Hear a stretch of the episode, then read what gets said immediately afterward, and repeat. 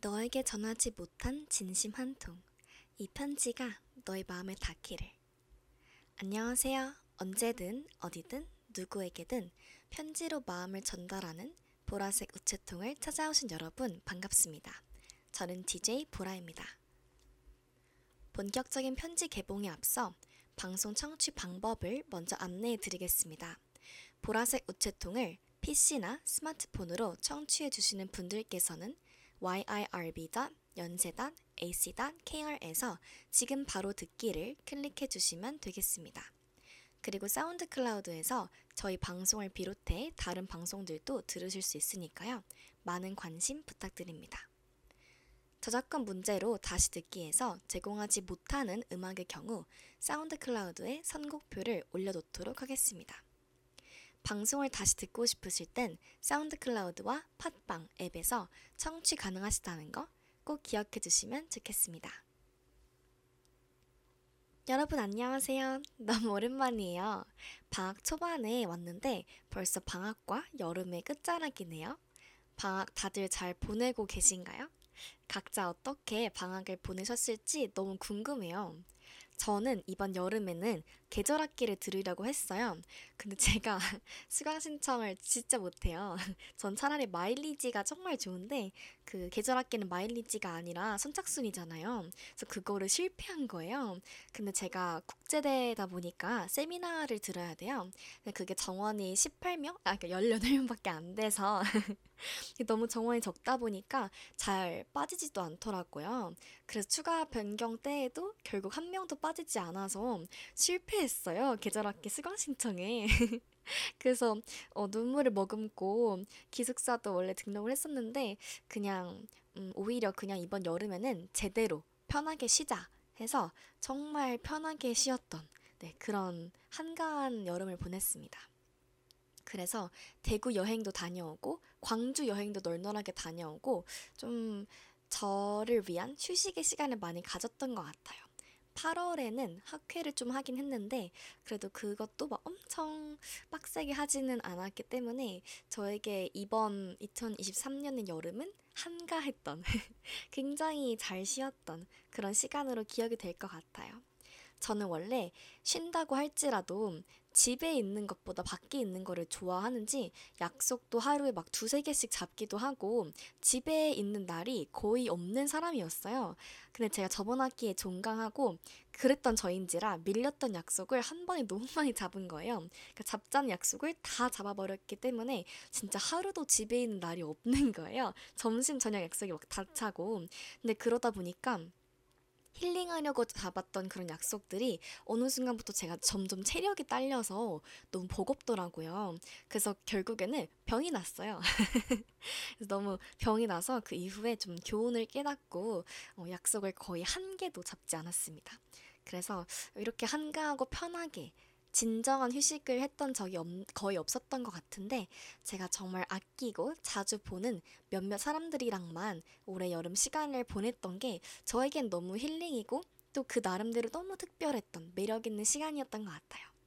그도 제가 집에만 있었던 또 다른 이유가 있는데 제가 여름 이번 여름에 이상하게 골골대고 많이 아팠어요. 집에 있는 시간이 어쩔 수 없이 많을 수밖에 없더라고요. 그러다 보니까 혼자 집에 있으면 심심하잖아요.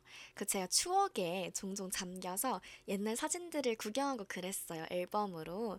제가 하도 사진도 막 많이 잃어버리고 폰도 고장 쉽게 고장 나고 이래서 구글 포토를 결국 쓰고 있거든요. 매달 몇천 원씩 빠져나가는데 아무튼 그거를 쓰다 보니까 거기에서 추천 기능이 있어요. 그래서 뭐 1년 전 오늘 뭐 추억을 함께 감상해 보세요. 뭐 이런 식으로 알림이 떠요. 매일. 음, 그런 것들을 보면 1년 전 또는 뭐 5년 전, 심지어 막 7년 전 이렇게도 뜨거든요.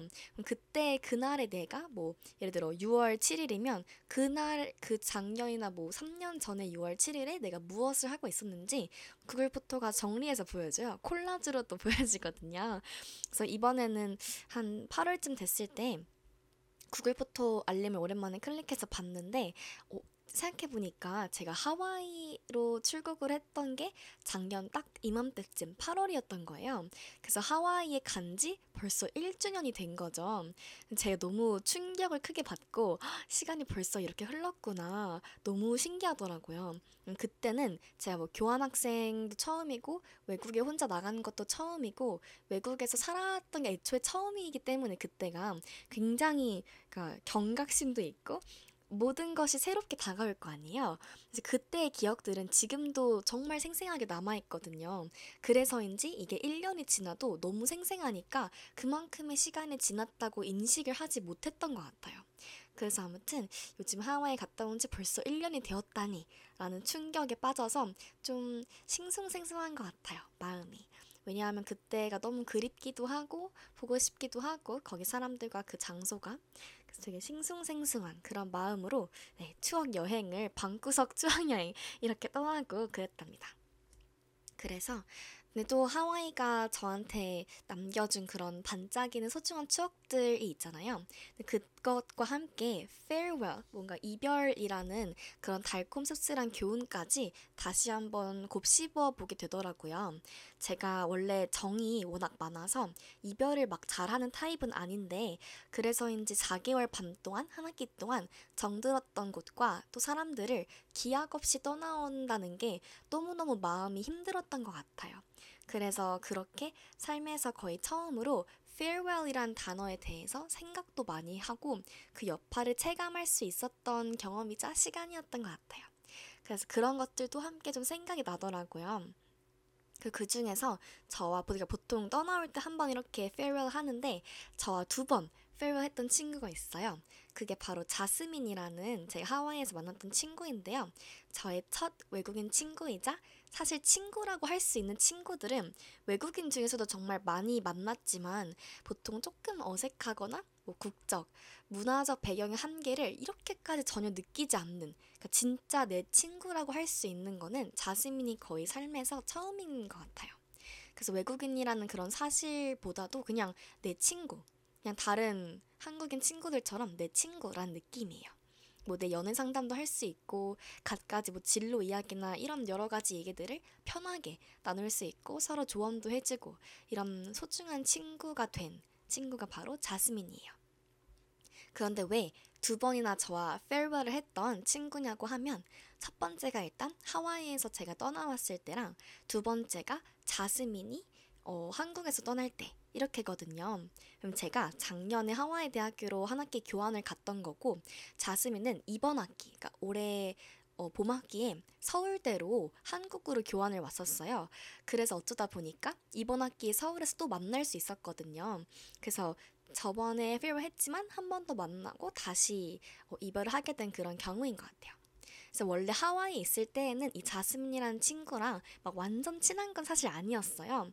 뭐 종종 같이 놀고 같은 큰 friend group 안에 있긴 하지만 단둘이 있었던 적은 거의 없었거든요. 살짝 어색한 그런 친구 뭔지 알죠? 같은 친구 이만큼의 그룹에 있지만 둘이서 보긴 조금 어색한 그런 느낌이었어요. 그래서 오히려 한국에 와서 같이 놀면서 둘이 좀 시간을 보내면서 훨씬 훨씬 친해진 것 같아요. 자스민을 처음 만났던 게 제가 하와이 갔을 때 ISA라고 International Students Association이라는 그런 동아리가 있었어요. 그래서 거기서 캠프를 갔는데 제가 거기에 갔던 유일한 한국인이었거든요. 제가 처음에 엄청 걱정도 많이 하면서 어, 나 진짜 혼자서 막 밥도 혼자 먹고 맨날 막 혼자 막 그 텐트 안에서 다 놀고 있는데 나만 텐트에서 자고 있고 이러면 어떡하지? 막 되게 걱정을 하면서 갔는데 거기에서 친구들을 진짜 많이 사귀게 되었어요.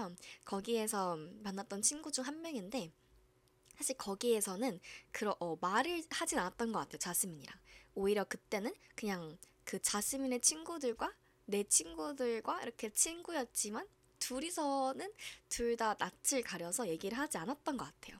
그때 단체로 해변으로 1박 2일 캠프를 갔는데 음, 자스민이 그 당시에는 되게 제 눈엔 너무 예쁘고 되게 시크한데 엄청 카리스마 있어 보이는 거예요. 그래서 말을 걸지 못했어요. 자스민도 그 당시 낯을 가려서 어, 친한 친구들이랑만 이렇게 있었 다고 하더라고요. 그래서 아무튼 그때 처음 만났지만 딱히 얘기를 하진 않았고 그러다가 나중에 파티 같은 데에서 몇 번 보고 또 제가 11월에 생일이라 미국에서는 21번째 생일을 굉장히 크게 축하를 해주는데요. 제가 딱 그때 만 21세가 되는 때여서 저희가 좀, 어, 큰 생일 파티를 정말 맘먹고 없는 지갑을 막 생일 파티를 했었는데 그때 친구들이 어, 누구 초대할까 하다가 어, 자스민도 꼭 초대했으면 좋겠다. 너무 좋은 친구다 해서 별로 막 친하진 않지만 어, 그럴까 해서 초대를 했거든요. 그래서 그때도 만나고 또 이후에도 같이 술을 마시고 놀고 그냥 시간을 보내면서 다 같이 친해지게 되었던 것 같아요. 그런 다음에 한국에 온다고 해서 어 한국에 왔냐? 둘이 한번 만나자.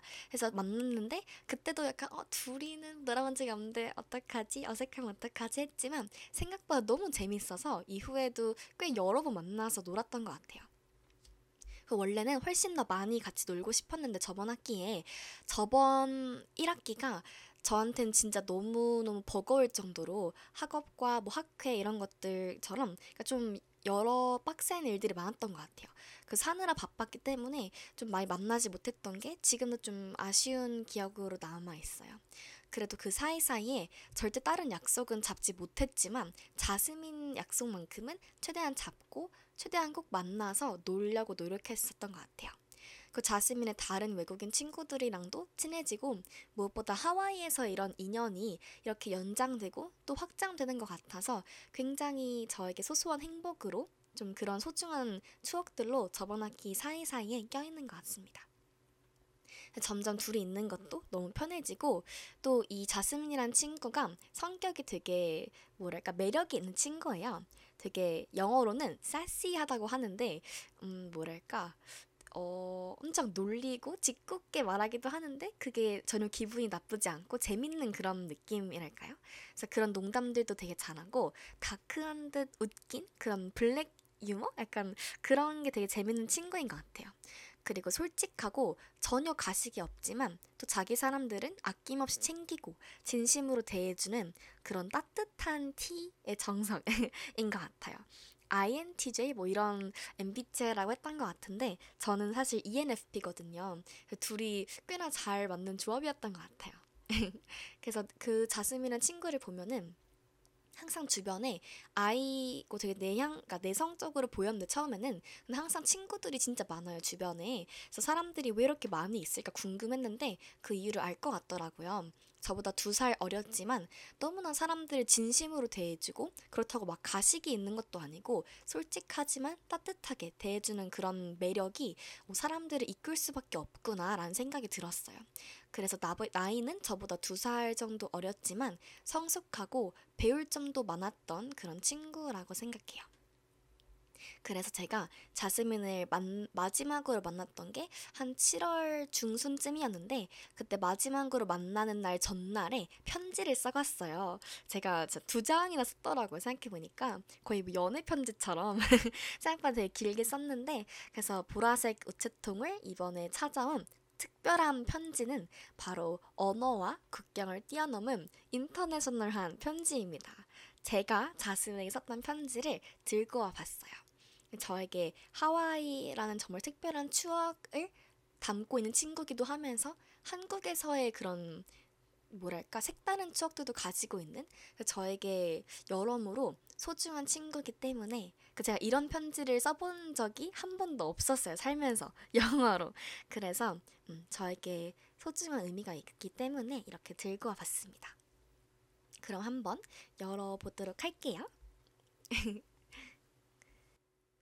Dear Jasmine, Hi, this is Chihei. um, I can't believe you're leaving Korea tomorrow. Time flies. It still feels like just last week or so to me that you arrived here and hung out with me near SNU on that freezing day. I adore everything about my time back in Hawaii, but if there is one regret that still remains, it is that I got to know you only from the latter half of my semester there. I wish I knew you from my first week in Hawaii and made like a hundred more memories with you. Nevertheless, I'm so happy and thankful to have spent time together in Korea from early spring to summer. I don't think I told you this, but you're my first friend whose first language and nationality are different from mine, but who connects with me in depth and is someone I care very, very much. And you have an amazing talent of attracting people, nice people around you and making them so comfortable. You have that chill and down to earth vibe where I don't need to try to be talkative. I also love how you're always ready for genuine cares and advices for your people. And your dark humor gets me all the time. Um, I get really shy when I compliment people, so I didn't have a chance to tell you all this, but I really wanted to because I think you're a very good person and I love you so much. Thank you for always texting me whenever you're near Shinchon and letting me join your group hangouts. Wish you could stay here forever. And if I get too sad tomorrow, I might steal your passport. But I'll come back to Hawaii once in a few years, and you can always come back here in Japan for a quick fun visit. Hope you had an unforgettable time here in Korea. Have a safe flight back home, and we must keep in touch. Send me cute cat reels. Love ya. From 지혜. 어, 이렇게 굉장히 부끄럽지만 진심을 담아서 편지를 써보았습니다. 어, 가까운 시일은 아닐 수 있지만 그래도 조만간 얼른 또 만나서 같이 놀고 싶네요. 저에게 청춘의 열정과 또 소소한 일탈들을 알려주었던 그런 특별하고 소중한 친구인 자스민. 이렇게 하와이에서 만났지만 한국에서까지 그런 인연을 이을 수 있었던 소중한 이런 친구를 소개해 보았습니다. 아무튼 자스민이 떠난 지도 벌써 한 달이 넘었다는 게 믿기지가 않는 것 같아요. 진짜 아까 편지에 썼던 것처럼 time really flies. 근데 이제 방학도 다음 주면 끝난다는 게 좀 눈물이 날 것 같지만 또 한편으로 설레는 마음으로 새롭게 한 학기를 시작해 보면 너무 좋을 것 같아요.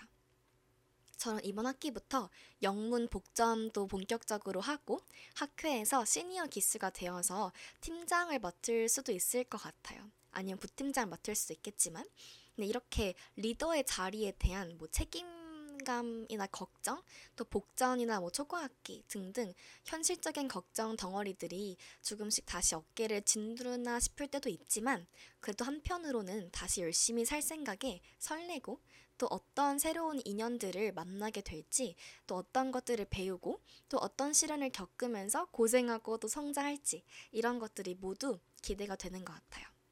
여러분들의 이번 하반기도 진심으로 응원하면서 올여름 마지막 라디오를 슬슬 마쳐보도록 할게요. 오늘 farewell이라는 주제를 다루면서 또 새로운 시작과 설렘에 대해서도 조금 이야기를 해보았는데요. 이렇게 삶은 늘 이별과 만남의 반복인 것 같아요. 좀, 좀 오글거리나요? 친구들이 이런 말 좀 하지 말라 그랬는데, 진짜로, 어, 진심으로 이런 것들을 좀 느꼈던 것 같아요. 그래서 예전에는 이별이라는 게 마냥 무섭고, 그냥 어떠한 형태의 이별이든 너무너무 싫었는데, 그래도 이제는 떨어져 있는 동안 또 나에게 새로운 일들도 생길 거고 나도 계속해서 그 자리에 멈춰 있는 게 아니라 나아갈 거라는 걸 알기에 좀 두려움이 덜한 것 같아요. 원래 이런 내용의 노래를 찾아서 선곡을 하려고 했는데 찾지 못했어요. 그래서 그냥 제가 요즘 꽂힌 노래이자 앞서 소개해드렸던 자스민이란 친구랑 너무 잘 어울리는 노래를 가져왔어요. 마일리 사이러스의 Angels Like You 들으면서 방송 마무리하도록 하겠습니다. 모두 좋은 밤 되시고 다가오는 가을에도 행복과 따스함이 가득하시길 응원할게요. 지금까지 DJ 보라였습니다. 바이.